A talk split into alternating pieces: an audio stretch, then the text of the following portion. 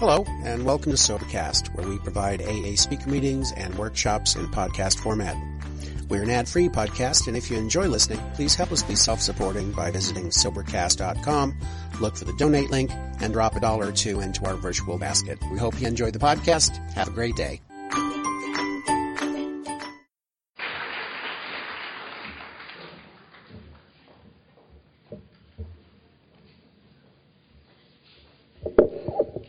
Can y'all see me up here?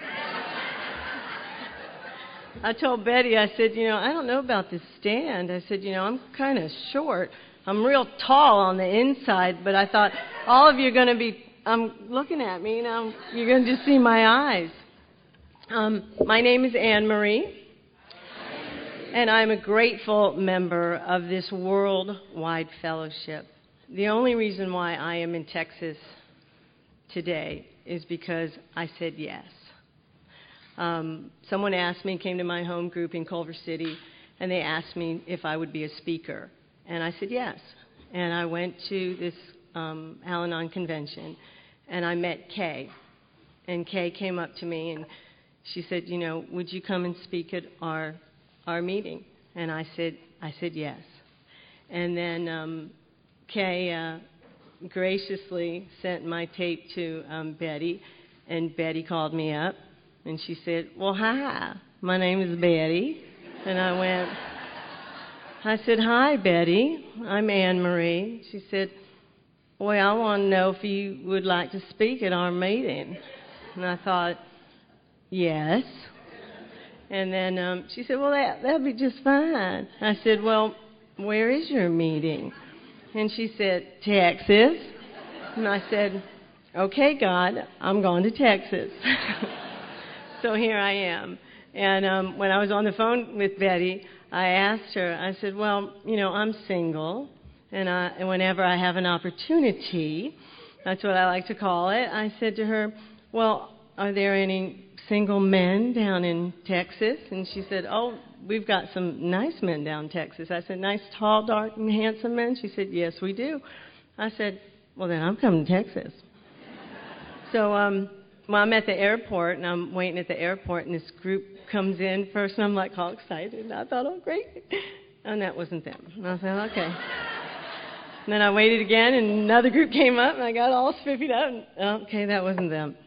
And all of a sudden, this man comes walking in with a card with my name on it, and I thought, wow, you know, tall, dark, and handsome. And I said, well, howdy, Texas.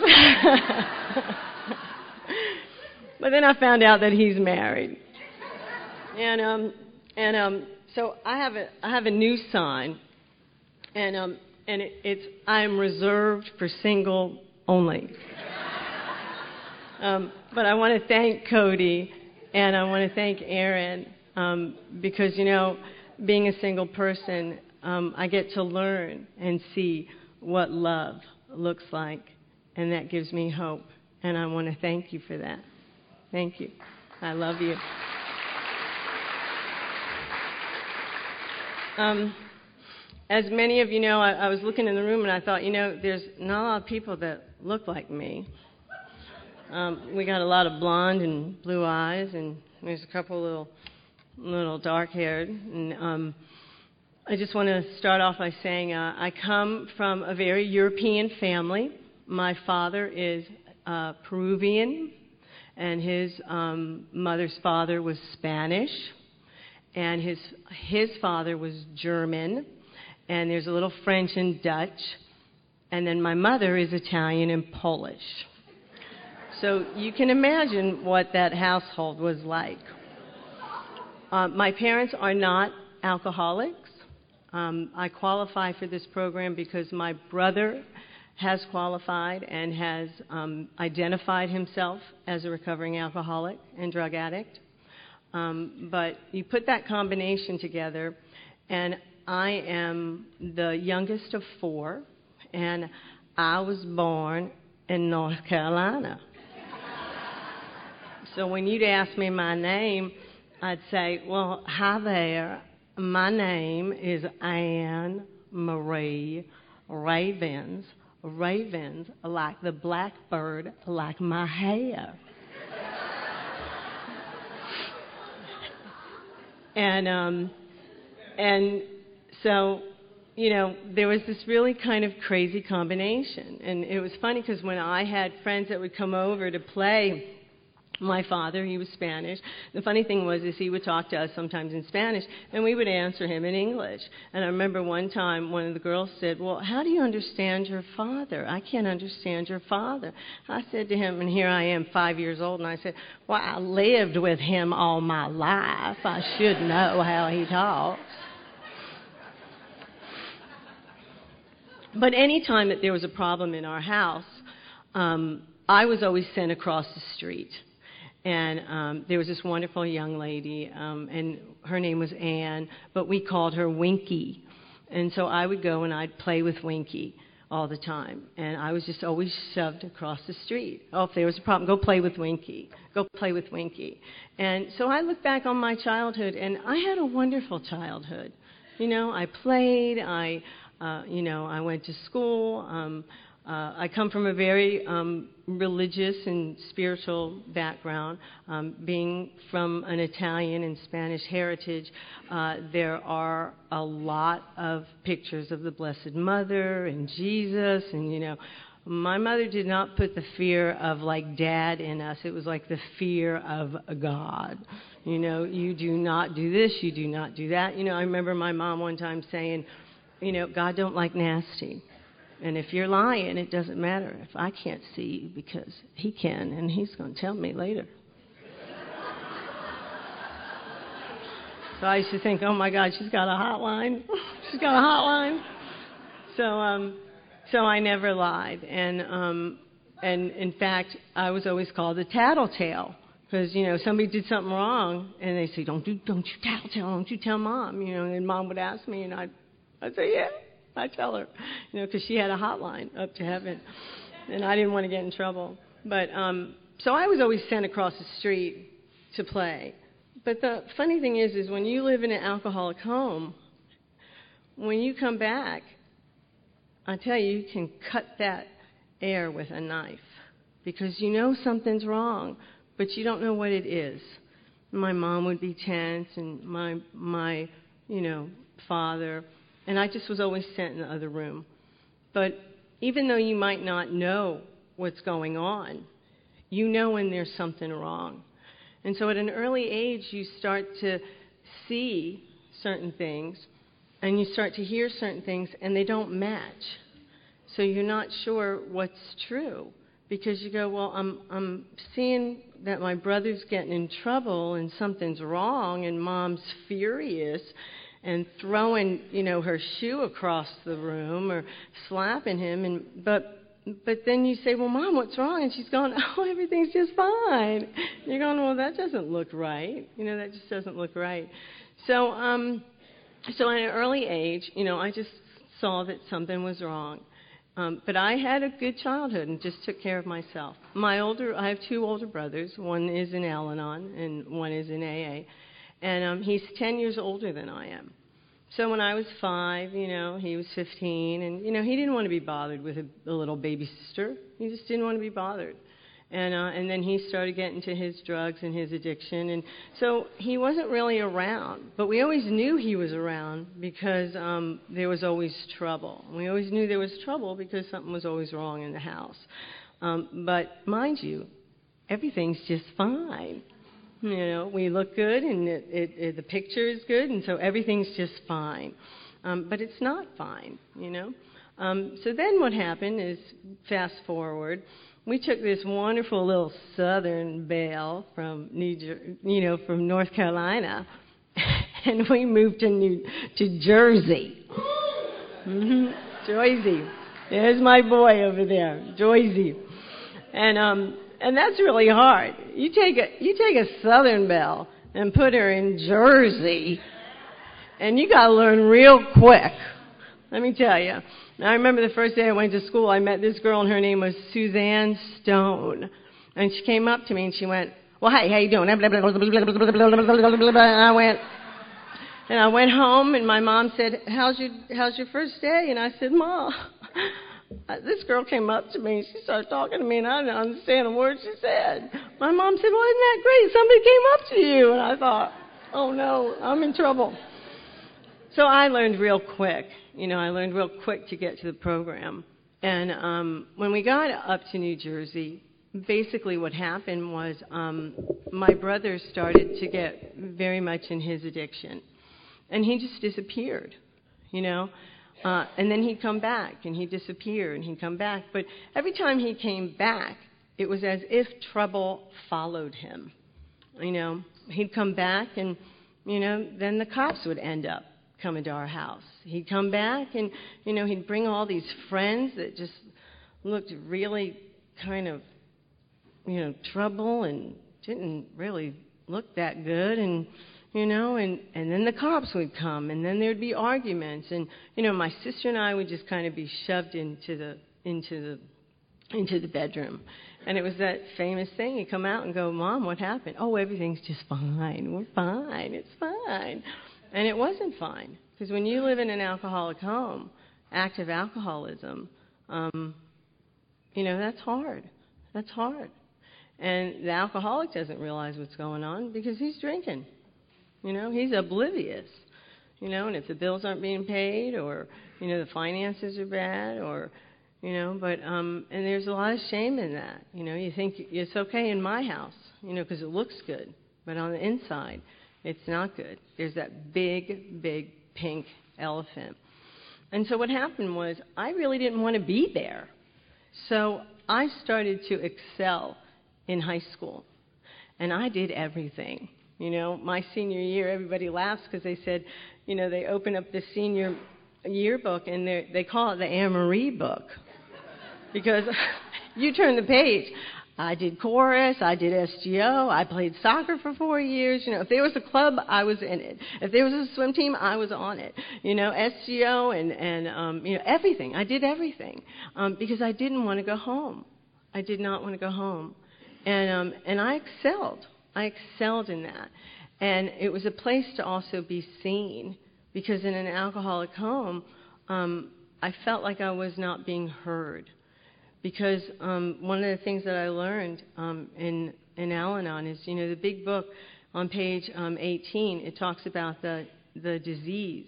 You know, alcoholism is a disease that annihilates anything that is good or of value. And I went and I looked up the word annihilate, and it means to destroy out of existence. Well, that's pretty powerful you know, anything good or of value. And, um, you know, so I just wanted, I didn't want to be in that environment. And so I graduated high school. I had really great grades, and, you know, I went on to college for my dream. And um, three years into the conservatory, um, I had a great opportunity in New York to study with a teacher, and so I left shy one year of my degree. And, um, and then I went down to the beach, or as we call in Jersey, the shore. Went down to the shore. And, um, and I met, um, I met this wonderful man, and I thought he was so charming. And uh, he he played in a band, and uh, I needed money real quick because I wanted to pay my rent. So I got a job as a cocktail waitress, and uh, I went there, and I was in my 20s, and they said, "Well, here's your uniform," and they just handed it to me in their hand, and I said, "Well, what's that?" They said, "Well, that's your uniform," and I I picked it up, and it was like these little panties and you know this little top, and I thought, okay, I could do that. Well, I never made so much money in one night in my life, and all I did was give these people drinks. I didn't even make the drinks and um, and uh, and then that's where I met, you know, my alcoholic. And I always like to say, you know, mine, because I wanted to own him, you know. And uh, and I met him, and uh, it was wonderful. It was wonderful, and we had a wonderful courting that summer. And then he said, you know, I have to talk to you, Ann Marie. And I said, okay. And he said, "Well, I have something to say." And I said, "What's that?" And he says, "Well, you know, I'm I'm I'm I'm kind of married." and I said, "You're you're what?" And I said, kind of married. I said, well, that's funny. I never heard of that. well, what's that? You know, you either are or you aren't. And he said, well, I'm I'm separated. And I just said, well, why? And he and he made me all these excuses, you know, about his wife. But I believe them. I believe them because I'm a good Al-Anon, and what you tell me, I believe to be the truth. And uh, so um, I thought, I don't, I'm not really comfortable with this. So right down the street two blocks from where I lived was a church. And I said, I'm going to go to this church. And I'm going to talk to one of the counselors there. And I, I went in and I, I talked to the priest. And uh, I'm telling him about my family. And all of a sudden he looks at me and he goes, Are you Lucille's daughter? And I thought, Oh my God, my mom, how did my mom find out? She's got this direct line from God. I'm in trouble. I'm in real trouble. Well, and uh, my mother um, had a really wonderful uh, teacher who was a sister, and the sister told this priest because um, she stayed in that neighborhood about our family, and she she uh, was my mother's like second grade teacher, and she, her name was Sister Genevieve, and she stayed throughout my mother's life, and um, and so he talked to me, and he said, you know, Emery, if you really love this man and you're a good friend with this man, you will help him get back together with his wife, and you will be a friend. And so I was. For one year, I was his friend. And we talk about relationships, and um, you know, I didn't do anything, and we were. I was his friend, and that was really hard because the more I was around this man, the more I really was falling in love with this man. But I also saw that he had a disease, and it was really bad. And um, you know, and and he'd say to me, "Oh, you know, I uh, and I had two, I had like two or three jobs and working down at the shore because I wanted to be with, with him." And he'd come to me and say, "Oh, you know, Emery, I need three hundred dollars, you know, for for this mic for my for my music." And I'd say, "No problem. Here here you go." Oh, you know what? I need I need I need some drumsticks. Oh, no problem. Here you go. Oh, you know, I need oh, no problem. Here you go. So I thought, wow, he's got all this wonderful equipment. I'm going to go see him play. I'd go see him play. And he didn't have any of those new things. And he gave me all these excuses. And I believed him. Because you know what? If he was talking, I believed it. It was the truth. So things started to get really bad. And then I started to realize that this, this man had a problem. And it started to feel like my house, where it didn't feel comfortable anymore.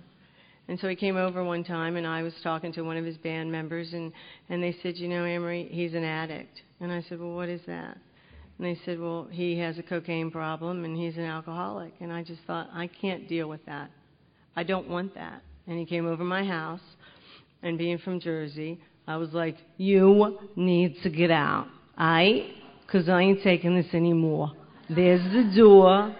Goodbye. Get it together and when you're done, then you can come back. And I opened up the door, and I said, So you get out. And he walked out, and I closed the door, and I was in tears. And I was a wreck. And I called my girlfriends, and I said, You know what? I just let go the love of my life. I just let him go. I, I must be crazy. What am I doing? I just let him go. And she said, You know what? It's okay. Because if it's really meant to be, and if that's God wants, he'll come back. So he left, and three days went by, and um, and I thought, what am I going to do? And here it was in the middle middle of summer, you know, end of June, and he called me up from a detox and a rehab in um, New Jersey, and he said, I love you. I am an addict, and I have a problem, and I hope that you'll be there with me when I get out. And I went, okay. And he goes, you can come and visit me. And I said, well, I'd love to, you know.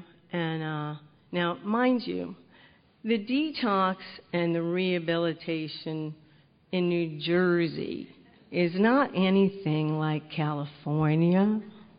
California is a nice resort and the sunshine. well, down in Jersey, it's like you go to Marlboro, you go on the prison lot, you have to go through security, you know, and, and as I was going to visit him, I thought, oh my God, he's in jail. I got to get him out of here. Because I am a good Al Anon, and Al Anon, we know how to take care of you and fix you and, and redo you from head to toe. We might not look that good and have ourselves together, but let me tell you, we can fix you and redo you and design you from head to toe, and you will be perfect. Because that's how we want you. Perfect. And if you do it this way and that way, perfect. So I went to go see him, and they told me that the only way I could see him is if I went to an Al Anon meeting. And I thought, yeah, yeah, right, all right. Come on. I want to see him. I'm done with this. Let's go, let's go. And I'm listening to this gentleman talk, and I'm like, wow. You know, that's, that, that's part of my story. That's how I'm getting. I'm just getting crazy. So I'm walking down the hallway to see him, and, and they told me the rules. And part of the rules were that I were, we were not allowed to touch each other. You were not allowed to hug. You had to sit at least three feet away from each other. You could talk. I said, okay. And being a very good Al Anon, I follow the rules. Not like an alcoholic who they like to break the rules. This I did not know. So I walk down the hall like a good Al Anon. I sit down. He sits down. We talk. It's wonderful. I said, Oh, this is good. I find out he's going to be there for three months. I said, Okay, that's good. He's going to get it together. It's going to be good. He better follow rules. So I get up. I go over to the door. He comes over. He grabs me and he kisses me. The counselor comes over and goes, That's it. You're done. She's done. You can't see her. And I said, What? What? He said, That's it. You can't see him until he gets out. And I went, Well, and I just was going down that hallway.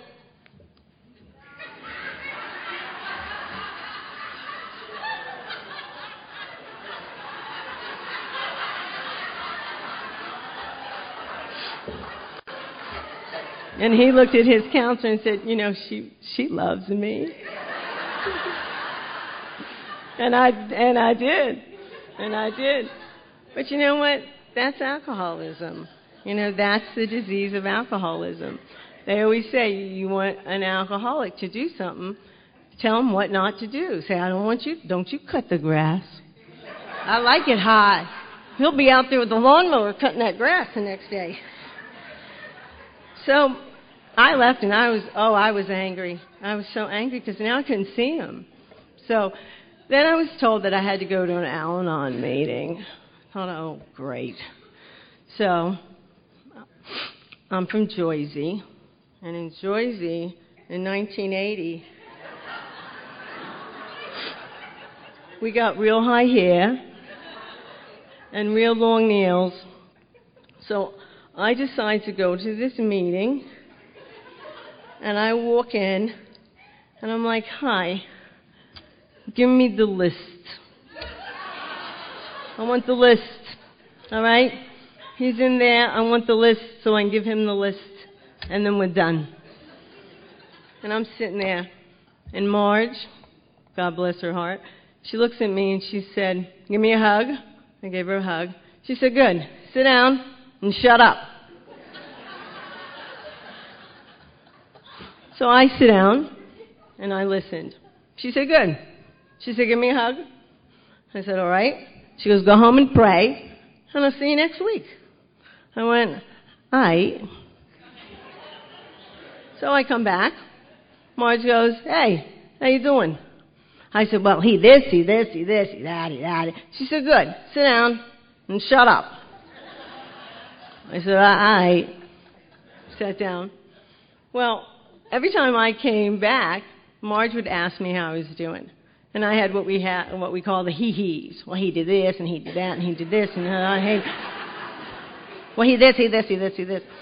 And then I was so, I was so upset because every time I kept going to the meeting, I'm like, where's the list? I, I, I want the list because I'm going to give him the list, and he's he's going to follow this list, and he's going to be perfect. And if he does this list, then we're going to be fine. And he better get this list because if he don't get this list, and he don't have his list to do, then, then this ain't going to work. Where's my list? And they just all laughed. They said, "You just keep coming back and sit down and shut up." So I'd come, I'd come by, I'd sit down, I'd shut up. And then she kept telling me, go home and pray. And, um, and I did. I went home and I prayed. And for me, that was the first step. Because what I realized was I was powerless over this disease. And that, um, you know, my life was unmanageable. And by praying, it was allowing God to come into my life. And I knew that if God could come into my life, that He could come into His life too. And so one day I went up there, and Marge looked at me and she said, "How you doing?" And I said, "You know, I'm not doing well." And she said, "You know what? You got it, kid. Because it's not about him. It's about you. It's how are you doing?" And I said, "I'm not doing well at all." She said, "Good. Sit down. And why don't you share today?" I said, "Okay." Now the funny thing in New Jersey is the long timers always put the newcomers on the left hand side of the circle. And then they start on the right hand side. and I used to say, well, by the time they get around here, I don't have time to share. But that was one of the reasons why you keep coming back because I'd be like, well, when, I get there, I'm I'm going to see who the leader is, and then I'm going to try. I'm going to try, you know. And every time I try to get that seat, that old timer goes, "Excuse me, honey, can you move down a little bit?" I'd be like, oh, you know, next thing I know, I'd be sitting right down next to the speaker, and I'd say, "Great, you know, start on the right hand side. No, I can't talk." And then this wonderful woman came in, and her name was Edith, and she was very statured and so graceful. And she sat down and she started talking. And as, as she's talking about her alcoholic husband and her alcoholic son and her alcoholic daughter, and I'm looking at her across the room and I'm thinking, wow, this woman is so peaceful and so full of grace and has such dignity. Where'd she get that? Because I want what she's got. And so I asked her to be my sponsor. And when I asked her to be my sponsor, all right, I'm supposed to have this thing called a sponsor, and you're supposed to help me with the steps, and you know, so I'm still looking for that list. You know, I really want that list if you got it. She said, "You just keep coming back, and you call me tomorrow." I said, "Okay." So, um, I went to her and she started helping me with the steps. And I had the hee hees. I'd go over her house and I'd say, you know, he did this and he did this and that son a gun, he did this and he did that and I couldn't believe it and he did it and he just, if he would just straighten up, would just be fine. Yeah. So, um, so then what happened was I went over her house one day and I had the hee hees. And she looked at me because she always had such words of wisdom. And um, and she said, Well, what's your favorite color? I said, What? She said, What's your favorite color? I said, I don't know. She said, What's your favorite ice cream? I said, I don't know. I came over here to talk about him. I don't I don't care about that. She said, No, I want to know. She says, You don't even know who you are. And I was like, Wow. She says, You think about those things. I said, Okay. So we started. We started working the steps.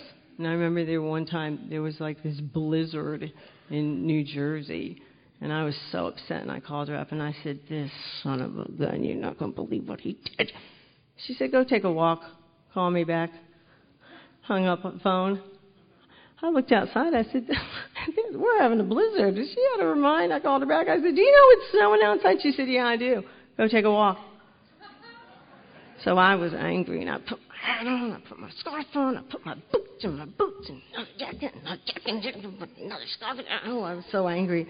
I walked outside, and I took a walk, and I was watching the snowflakes fall down and looking at the ocean, and and I thought, wow, God really exists, and how blessed I am. And I went back. I called her up, and she said, "How you doing now?" I said, you know what? I got some real issues, and I really need to start working on my fourth step. And she said, well, let's get pen to paper, and that was in the in the winter. And so when the summer came, her and I would walk along the beach, and we'd talk about things, and I'd write things down, and we'd throw them in the ocean and give them to God. And so I got to do my fourth step with her. And as that was happening, um, my my brother, unbeknownst to me, was in AA. And whenever I went to him, he would give me these wonderful words of wisdom. I thought, God, my brother is so smart. He'd say things like, you know what, Emery, sometimes you just need to easy does it. I go, wow, that's so great. That's so great. He'd say things, you know, Emery, sometimes up for the grace of God. And I was like, wow, these wonderful pearls. These are wonderful. And it wasn't until I got into the to the rooms that I started to hear all this, and I was just like, I can't believe him. I called him up and I said, I know where you got this from. You know, but um, so Edith and I we worked on we worked on our steps, and um, and at one point during the summertime I got the shingles really bad. And um, for those of you who've had the shingles, they're pretty itchy. And um, and I remember I, I wore just like this little T-shirt because it was just so hard, and I had some medicine and and and the gentleman, his name was Bernie. He was doing really well, and you know there was a rule that we both had, and it was really simple. You have a sponsor, I have a sponsor. You go to meetings, I go to meetings. You work the steps, I work the steps. Rule four: if you don't do any of rule one, two, and three, you're out. It's really simple. One, two, three, four. So um, I got the shingles, and um, and I remember I had three pills of codeine, uh, Tylenol with codeine, and uh, I was saving them for each day: Friday, Saturday, Sunday, and then I was going to see the doctor on Monday. And I was in a tremendous amount of pain, and he would come over, and we would just walk on the boardwalk, and um, I had one pill left and this was a, a Saturday, and we went to take a walk, and he said, "Oh, I'll be right back. I forgot something upstairs." And he came back down, and then we took a walk, and and I noticed he was like in a really good mood. I was like, "Wow, you're real happy today, aren't you?" So I go back upstairs, and he wanted to leave right away. And I said, "Wait, wait, where are you going? You know, help me upstairs." No, no, no, no, I have to go. I said, "What's the matter with you?" I said, "Help me upstairs." He said, "Okay." We go upstairs. I go to take my pill, and it's not there. And I said to him, You know what? We're done. We're done. He said, No, I, you know, I didn't feel good. I had a headache. I said, No, that's unacceptable. Because I learned in Al Anon that no is a complete sentence. I didn't know that. I always thought there was a comma. but no is a complete sentence. So um, I told him, I said, get out. I said, I'm just infuriated. I said, you have no idea how much pain I am. And he says, no, I know. I said, no, I'm, I'm in so much pain here in my heart, and I can't do this.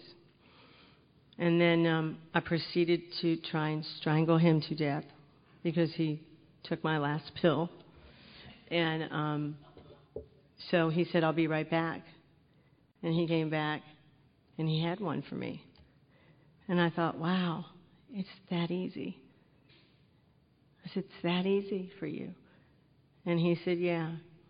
When I want to find it, I know where to go. And I said, well, that's too bad that you can't find your sobriety. I said, I can't do this anymore. And um, and he left. And then I called up Edith and Edith said, I went over there, and of course I had the hee hees. He did this, and he did that, and he did this, and he did that. And I was waiting for her wonderful words of wisdom.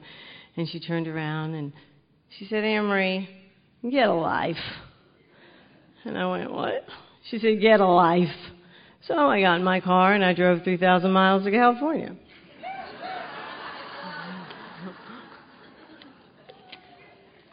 and um, and that was a great journey. Um, I left him with a lot, you know, I left him with love, and I just said, you know, I love you, but this is not working for me. You know, we took a walk on the beach, him and I, and um, he turned around and he said, Emery, you know, I'm a, I'm an addict, I'm an alcoholic, and and I don't know if I can do this. And I said, No, you can't do this. You know, it in all of our steps, it doesn't say I, it says we. This is a program of, of we. We walk this journey together. You know, I walk this journey with my God. You know, I remember Edith said to me one day, she said, if you fall down, I'm not going to pick you up. She says, because I want you to reach up to get up. And she said, and I will not hold your hand, but I will stand beside you and we will walk this journey together. And, um, and so when he said that to me, I said, you know, it's not a program of just you. It's a program of we, and you know where to go to find recovery. And I said, and I love you enough that I'm going to let you go. And that was one of the most painful things in my life um, because I really love this man. But see, in Al Anon, I've learned that I can love the person, but I can hate the disease.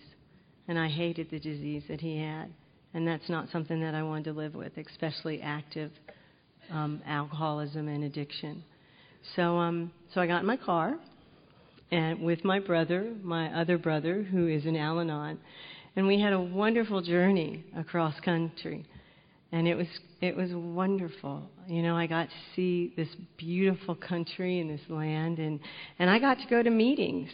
You know, I said to my sponsor, I said, you know, I'm so afraid I'm going to California. She said, why, Emery? You haven't even got there, but you already have a family. And I said, you know what? You're right. I do. I have a family. And so on the way to um, California, we stopped at meetings. We stopped in Arkansas. Anybody here in Arkansas? Woohoo! There you go. We stopped there, and we stopped um, uh, and during the. We went through Texas. I didn't get to stop through Texas because God just had a different plan for me to come here now, and um, and so when I got there.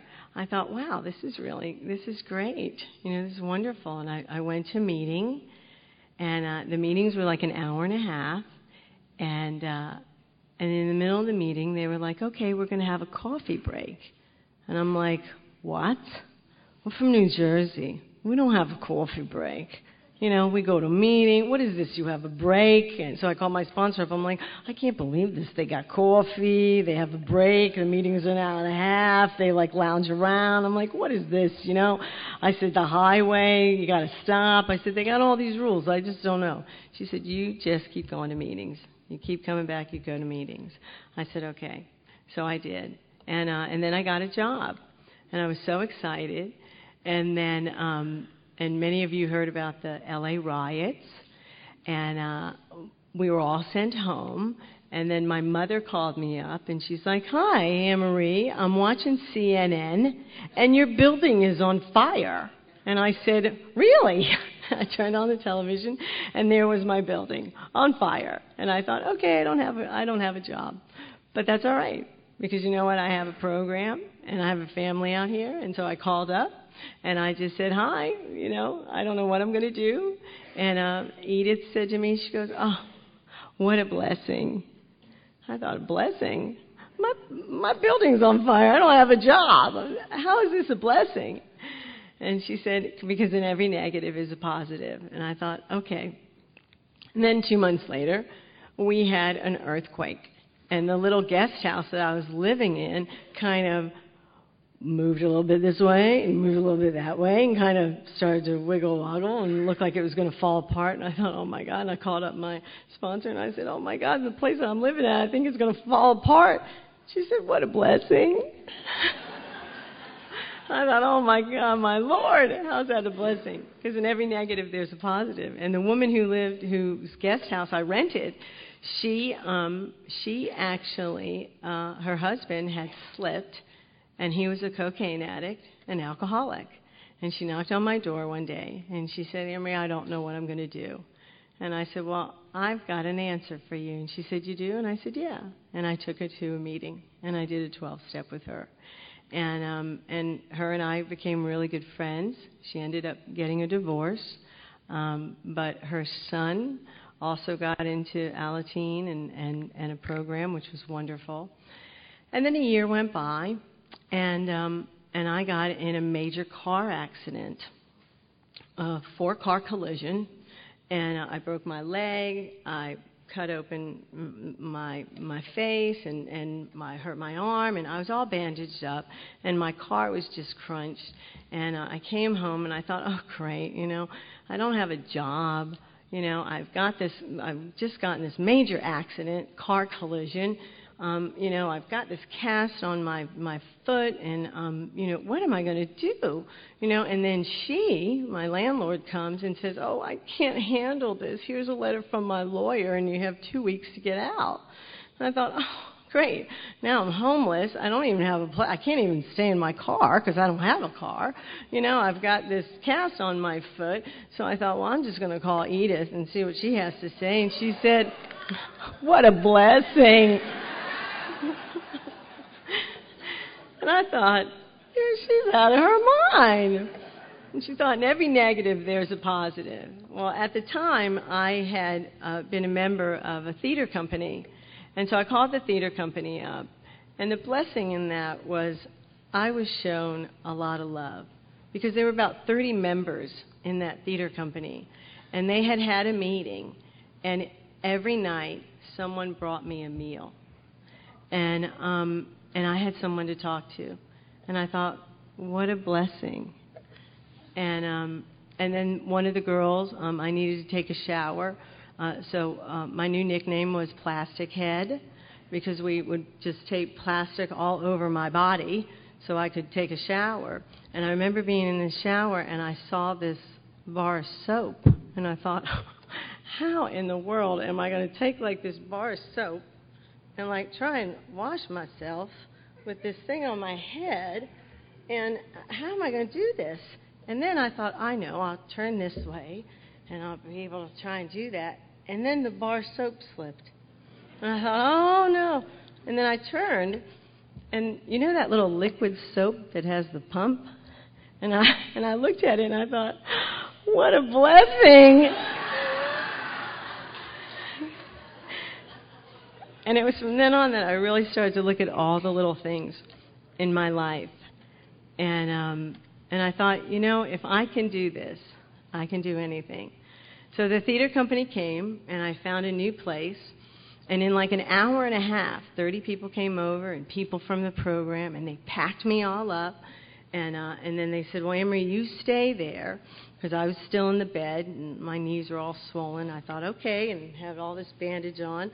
And then Kevin came over with his big pickup truck, and um, they picked me up and they put me aside, and then they put the bed on the truck, and then they put me on the back of the truck in the bed. And I thought, well, this is great. And then a whole caravan took me to my new apartment and set me up. And I thought, what a blessing. And um, and then after that, um, I met uh, I met another gentleman who I actually went to high school with, and I thought I had to come 3,000 miles to meet somebody who's three blocks away, who sat like three, you know, seats behind me in high school, and um, and it ended up that he was a friend of Bill W.'s and he had been in the program for a while. So he came over to my, you know, apartment, and I remember the first time he came in, I was so nervous, and he was so nervous, and you know, poor guy, you know, I'm looking out the window, and you know, he there was a step, and he like comes in, falls over the step, and then you know, I fall down, and then we both hit our heads, and I'm just like, oh, this this ain't going too good, and I thought maybe that's why I'm still single, you know, and um, and I looked at him. I said, You know what? Can we start this all over again? He said, Sure. So he walks out. And I thought, Oh, God. I look outside and I see him going. And I thought, you know what? He's just as nervous as I am. And um, so we dated, and uh, and I went to AA meetings with him in California, and uh, I went to the Clancy meeting, and I met Clancy and, and the women from Westchester, and uh, Culver City meeting, and um, and you know I learned a lot from him. And uh, there was a point where it wasn't working out, and um, and that was okay. And one day I kept saying to him, "Oh, you look great. You look this. You look that." And he looked at me and he said, "You know, Emery, you have to stop doing that." And I said, "Doing what?" He said, "Emery, I'm a recovering alcoholic. I am innately selfish. I will always think about myself. I know I'm working a good program when I'm thinking about you. And you will know you're working a good program when you're not thinking about me. And that was really powerful for me. And at one point, you know, he just said, This isn't working for me. I love you, but it's just not working. And he taught me how to let go of somebody with dignity. And, um, and I'm grateful to that. I'm really grateful to that. And he taught me how to date because I didn't know how to do that. And I think that's the biggest thing for me. In Al Anon, I have really learned how to grow up. You know, I always used to tell Edith, it's not a matter of, you know, I said to her, you know, I, I came into these rooms because of his drinking, but I stayed in these rooms because of my thinking. you know, and I, I always laugh and I said, you know, you ever want to see the alcohol, you know, you ever want to try and find the Al Anon, um, you know, look at find you know you'll find the alcoholic because he's always very calm and cool and collective. It's the crazy person next to them going and you go that's al-anon you know?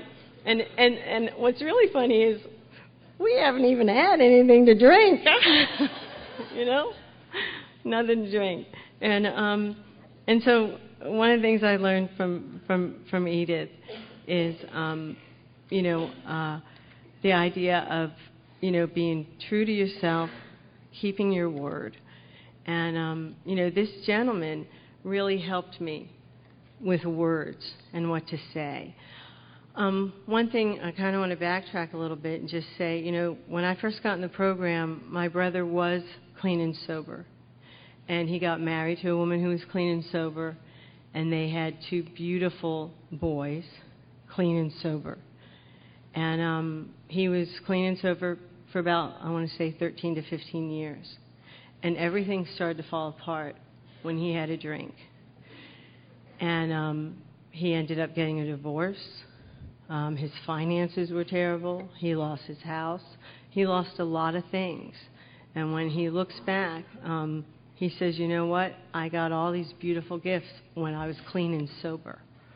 And I said, Well, that's because, you know, God gets to work in your life when you're clean and sober because you give it over.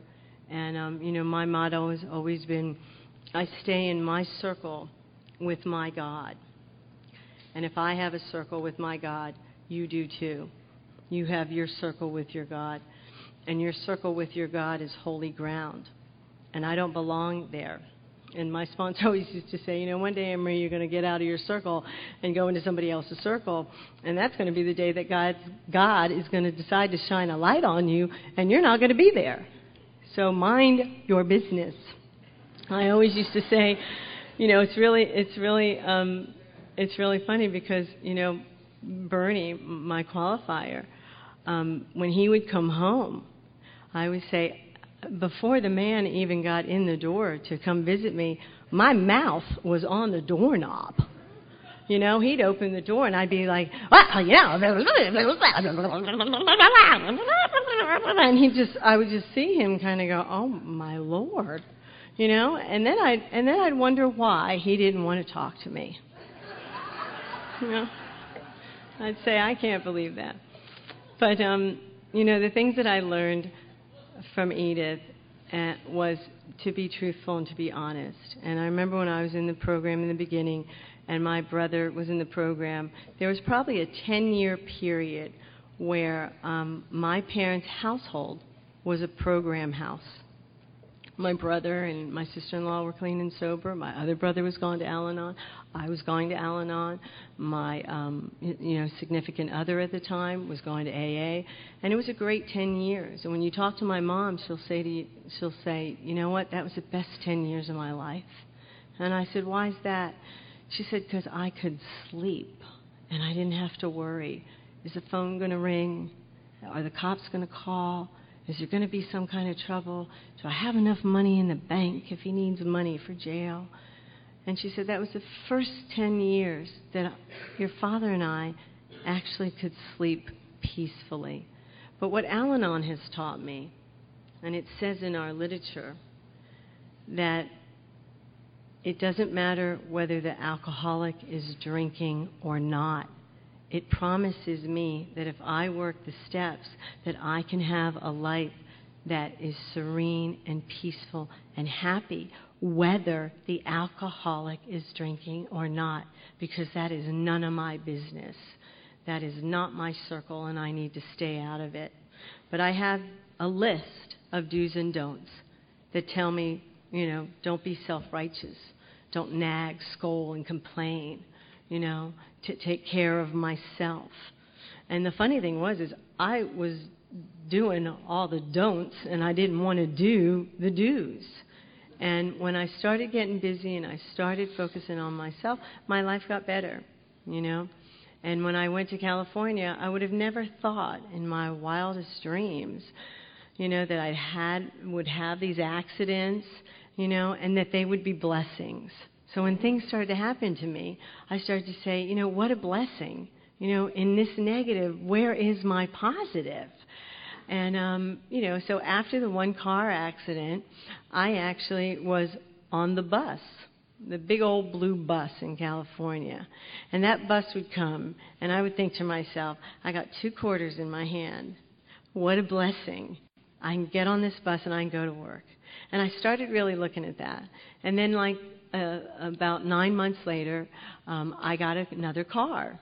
And I had the car for probably a couple months, and I got in another car accident and totaled the car because someone, a young woman, hit me.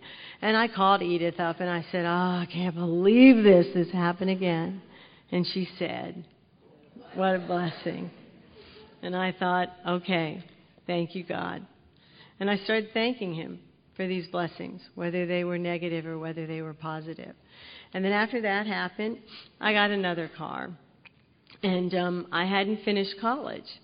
And I remember my dad said to me, if you go back, if you go to California, the one thing you need to do is you need to get your degree. And I said, okay.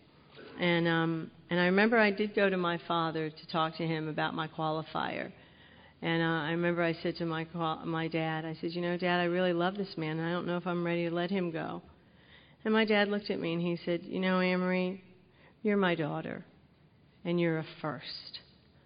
He said, You will never be a first with this man. He's been married, he has children, you know, and he's not even willing to make himself first. He's not clean and he's not sober. And he says, My daughter is a one. And I just said, Thank you. And that's all I needed to hear. And that kind of gave me the permission to go cross country. I have a great relationship. Um, I had a great relationship with my dad because of this program, because this program taught me the words. You know, one of the things that Edith used to say to me all the time is she said, you know, look up the words. Like one day I said to her, Oh, I'm so angry at him. And she said, No, I don't think you're angry. Go look that word up. And I looked that word up and I said, You know, I'm not angry. She said, Well, what are you? So I started looking through the dictionary and trying to write my words down. Finally, I said to her, I am infuriated.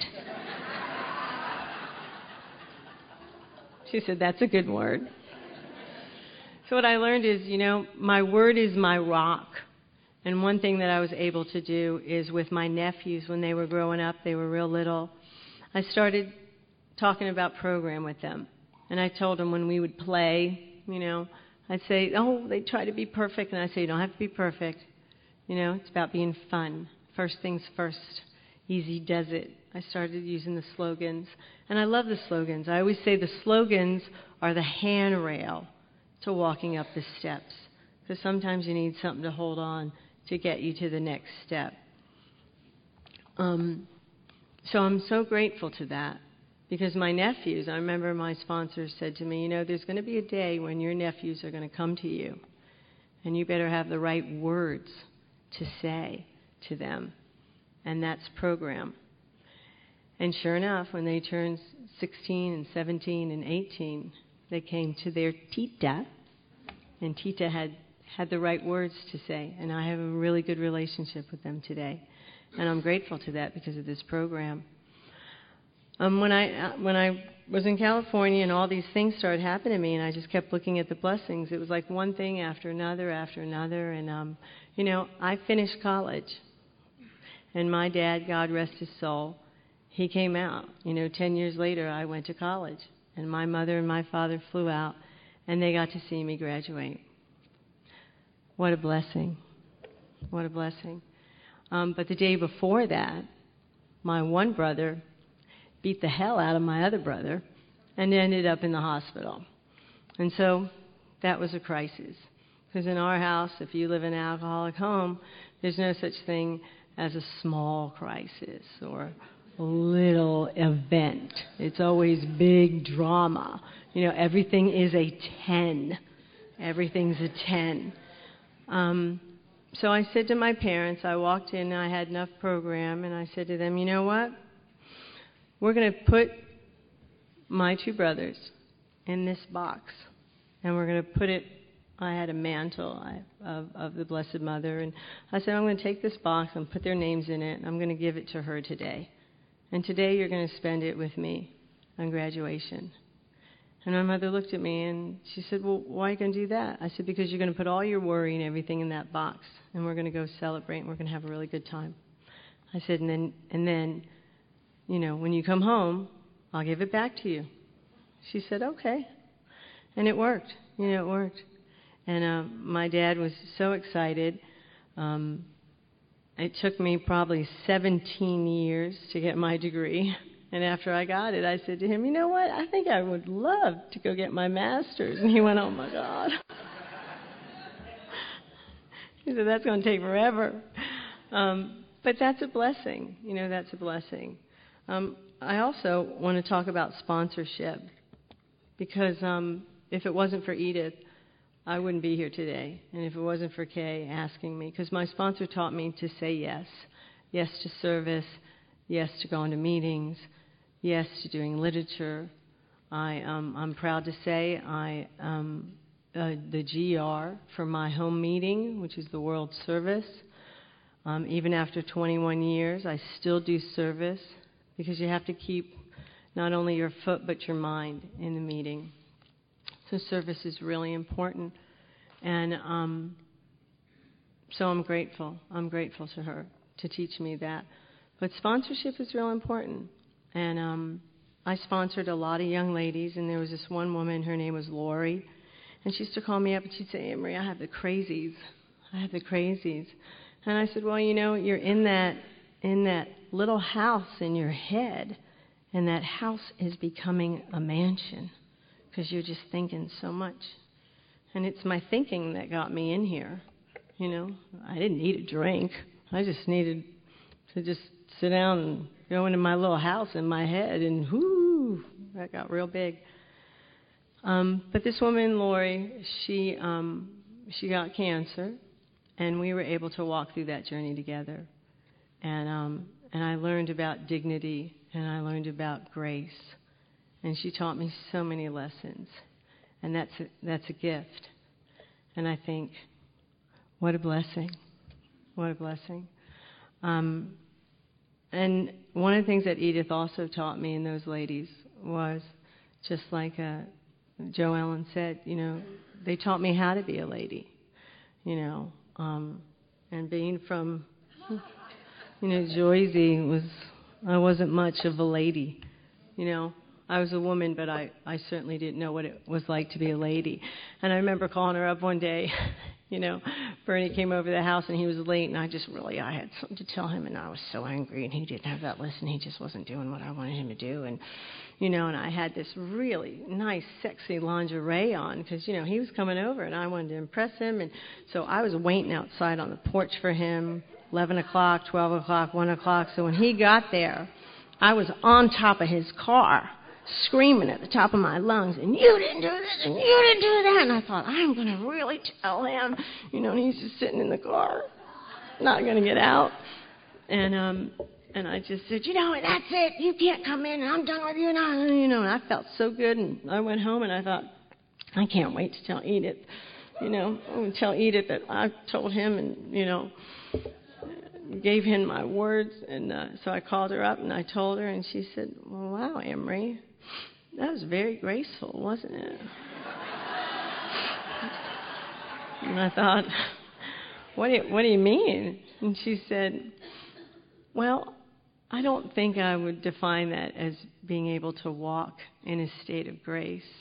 And she said, Why don't you become the woman that you want to be? Why don't you shake hands with the woman that you want to become?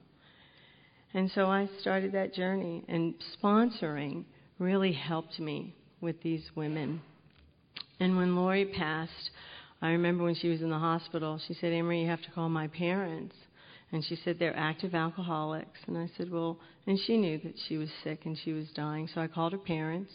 I said, you need to fly out here. And they said, when? I said, now. They said, okay. So they came out and they came to the hospital. And, uh, and they were drunk every time they came to the hospital. And she was getting sicker and sicker. And the doctors came to me and they said, you know, she doesn't have that long, Ann Marie. And I said, okay. So I said to the parents, I want to take you out to dinner. And they said, okay. So I took them out to dinner and I said, here's the rule. I said, tomorrow you're not allowed to have a drink. I said, you show up for your daughter. I don't care what you have to do. You show up. You suit up. You show up for your daughter. And you get to say your goodbyes. If you want to have a drink after that, I don't care what you do. But you show up. And they did. And the mother was really shaky, and she said, I need a drink. I said, You go in there and you talk to your daughter. And she did. And the next day, Lori died. And that woman, she needed a drink. And I said, I think you need AA. You don't need a drink. Well, by the grace of God, Lori's father got clean and sober. That was his day, that he got clean and sober. Um, what a blessing. What a blessing. Um, one of the gifts that this program has given me is um, I know who I am. And nobody gets to tell me that except God. And the only way I found that out is because I worked these steps. And I was able to talk to another human being. And I was able to share my honesty. Because what I've learned is these steps require active participation. It doesn't tell me to sit down. The only way that I'm going to be transformed is if I actively participate, if I admit, if I make a list, if I amend. Every single step asks me to actively participate in my own recovery. And that's how you get to grow up. And that's how I'm learning how to grow up. These rooms have taught me. I'm so grateful to the women who have walked before me because they have cleared a path for me. When I first got in this program, there were three other young women. And when I got out into California in the last 10 years, there's all these wonderful young women. But I'm so grateful to the, to the women who have walked before me because they have taught me how to walk with grace and dignity. And they have led a path for me to walk on. And there's a responsibility to that because now when those newcomers come in, you know, the Al Anon, our saying is, let it begin with me. When the hand of Al Anon reaches out, let your hand be there. Well, I reached out, and there was a woman who, who gave me her hand. And so when someone reaches out to me, I give them my hand. So sponsorship is really important. And if you don't have a sponsor, you better get one. You better get one. Um, so this program taught me a lot, and it taught me how to have a relationship. I don't have the best relationship with my mother, but I have a good relationship with her today because of the women in these programs. Because I listen to them, I listen to their stories about their daughters and how it was good and how it wasn't good. And I thought to myself, what can I do to be the best daughter that I can be? You know, I had a great relationship with my father, wonderful relationship, and because of this program you know, we were able to have conversations that I never thought I'd have, depths of conversations. And we talk about everything. We talk about sex, we talk about men, we talk about world issues. And I remember I went home one day and I just said, You know, Dad, I don't know if you're going to be around if I ever get married. And he said, You know, Marie, I might not. And he says, And that's okay. He says, Because I don't want you to just get married to anybody. You know, the whole idea of giving your hand is that you want to make sure that the man that takes it is worthy of it. But you know, I'm an Al Anon, and I, you know, I don't think I'm worthy. I feel I'm unwanted, unloved, and I'm alone. You know, and these working these steps has allowed me to realize who I am, and that I'm a good person, and all the good qualities. You know, I get to list all my characters as defects. Well, the opposite of those are who I get to become, you know. And what I've also learned is I don't have a program if I don't give it away. Um, and I had a great relationship with my dad. And so when he had that conversation with me, I thought, what a blessing. You know, what a blessing. So one day I get a phone call from my mom, and she said, You know, Ann Marie, your dad's in the hospital, and you need to come home. And I said, Okay. And I packed my bags, and I went home. And I'll never forget when I went home, um, I took a black dress with me because I knew. I just knew. And when I got off the plane and I went to the hospital, I was got off the elevator and I was walking down the corridor and I saw my whole family there. And all I kept thinking as I was walking is, I've got 16 years, 17 years of program, and it doesn't mean a damn thing. This moment, up to this moment, everything has to count. It has to count. Because 17 years of program, if I don't use it, it doesn't mean anything. And I've got to buckle up. And everything I thought of, and all the old timers, showing up and suiting up, walking with dignity and walking with grace. I thought I've got to use my program. And Edith used to tell me one of the hardest places you're going to use your if you you don't use your program at home, that means you don't have a good program because that's going to be one of the hardest places to to use your program. And if you can you can use your program at home, you got a good program. And so, you know what? I walked down that corridor and I thought, what can I do to be the best daughter that I can be to give to my father? And I knew that my father was going to pass away, and um, and I told everybody what to do because I'm a good Al-Anon. And I said, you do this, and you do this, and you do that, and you do this, and you do this, and, and everybody did. And my brother came to the hospital drunk, and I just let him be, because that's where he was at. And I let him stay in his circle with his God, you know, and I, and I honored him. And I let him do what he needed to do. Today I can say he's clean and sober, and I'm proud of that. Um, he got clean and sober um, again August 1st. What a blessing. What a blessing. So my father, um, my father was real sick, and um, because of this program, I've learned to listen. I've gone to meetings, I've shared, and I have learned to listen. And um, and not only listen with my ears, but I've learned to listen with my heart. And everybody was so distraught, and I thought, you know what? We need to have a meeting. And they didn't know what that was. So on a Saturday, on August 2nd, we all got together, and I didn't know what we were doing, and we sat around the hospital bed, and I said, you know what? We're all going to have our last words. We're all going to share. And we went around and we all shared, you know, and told my father how much we loved him. And, you know, he was on all the machines, and I don't know if he heard or if he didn't hear, but it didn't matter. You know, and then we went around again and we shared. And we were able to let him go. And I can say that I was there the day that he died, holding his hand, and I got to see his last breath. What a blessing. What a blessing.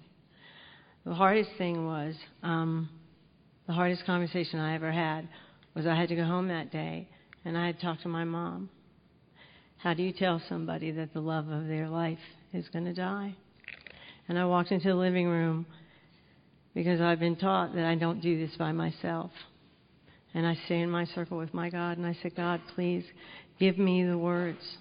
Let me be an instrument of your will to say the things I need to say. And my mom came out and I said, Mom, you and I, we need to talk. She said, Okay. And I looked at her and I just said, He loved you so. You need to let him go. And we cried. And I have to say, what a blessing. That was one of the hardest conversations that I've ever had in my life. But God gave me the strength. And I thank Him for that. And what a blessing. You know, that I was able to, to have that conversation. And I was able to hold my father's hand and see him take his last breath. What a blessing. This program has given me gifts beyond my wildest dreams. I just want to share one, a few more things, and I want to wrap it up. You know, um, if somebody told me that you're going to go to California, you're going to have three major car accidents, you're going to be in a couple earthquakes. Um, you're going to, you know, break up with I don't know how many men, and and then what's going to happen is you're going to lose your job, you're going to be unemployed, and then you're going to ride the bus, and then you're going to have gas, and then you're going to have another earthquake, and then you're going to have another car accident, and then after that car accident, you're going to have to be on the bus again, and you know what? I would have never gone to California. I would have come here to Texas. but what a blessing. You know, what a blessing. Um, you know, a year ago, um, due to the economy, uh, I lost my job. And as a result of losing my job, then what happened was uh, I had a rent increase. So once again, I had no place to live, and I didn't have a job. And I went to a meeting, and I said, you know what? I need help. And about 30 members of Al Anon showed up. And in a month, they packed me up. They packed me up, and we put my stuff in storage. And I remember the day that that happened. I got on my knees and I said, You know, God, I said, I don't know what I'm doing, but I know that you are with me. And I'm going to stay in my circle with my God. I'm going to ask you to use me as an instrument for your will. And I didn't know where I was going to stay, I didn't know what I was going to do. Next day, my girlfriend called me up and she said, Ann Marie, would you like to house sit for us? And I said, I'd love to. So I went to her house for two months. Then somebody else called me and said, Ann Marie, we're going on vacation. Can you come to our house for two months? And I said, sure, if I can do that. So I went there. Then somebody else called and said, well, Ann Marie, you know what? Uh, could you watch my cat for the weekend? I said, sure, I can. So I've just been bouncing around, and I've been looking for a place of my own, but that's just not God's plan for me. I've been going from house to house to house to house to house. What a blessing. Because each time I always ask God to use me as an instrument for my will, for His will, not my will. And every place that I've gone to, I've been able to do a 12 step. I've been able to help people. I remember um, in February I stayed with this gentleman who I did not realize was an alcoholic. He was a friend of mine, and uh, I came home one day and the kitchen was on fire. And I thought, and he said, "You know, Ann Marie, I think we have a problem." And I said, "Yeah, I think we do too." you know, when your place is burning down, you know, the whole kitchen. And I said, well, what happened? He said, oh, I think I had too many, many drinks. And I said, you know, I think you and I, we need to have a talk. He said, okay. So every place I've gone to, um, I feel like I've been an instrument of God's will. And I don't know what God's plan is for me. And for me to be able to just openly take a breath and say, you know what, God? I trust in you. I trust in you Lead me where you want to go. So my stuff is still in storage. I'm grateful. I have a job. When I go home, I have a, three interviews for a couple jobs. And I am just going where God leads me. And I trust that. I trust that wholeheartedly. But I wouldn't be able to do that if it wasn't for the program, you know? And I get to do it today with dignity, and I get to do it with grace. Um, you know, I remember an old timer used to say the ri- the way you get rid of the pink elephant in in the room is one bite at a time. And I said, "Well, where are you now?" And he said, "Well, I actually can see the other side of the room." And I said, "How's that?" He said, "I just cut a big old hole in the middle." but that's one day at a time. And the other thing is, you know, what comes out of you when you get squeezed? You know, all these things I've gone through, I've gotten squeezed. Am I still kind? Am I still considerate? Am I still lovable? And those are the things I have to ask myself, you know. Um, I will leave you with this. You know, one thing my my father used to say is leave people better off than you found them, whether it is by your words or by your presence.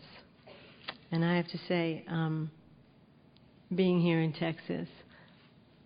What a blessing. What a blessing. And um, I have I've in a room full of love and um, knowing I'm just filled and um, today I can't find the words to express that, but um, I thank you and um, and I'm so grateful to be a part of this wonderful Texas family. And I thank you for welcoming me so so open heartedly. Um, I am blessed and I, and I feel the love. Thank you. Thank you for letting me be your servant.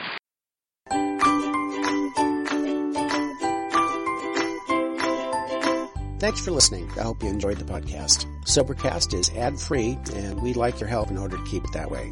So if you'd like to help us be self supporting by pledging a dollar to a month, visit Sobercast.com and look for the donate links. Thank you very much.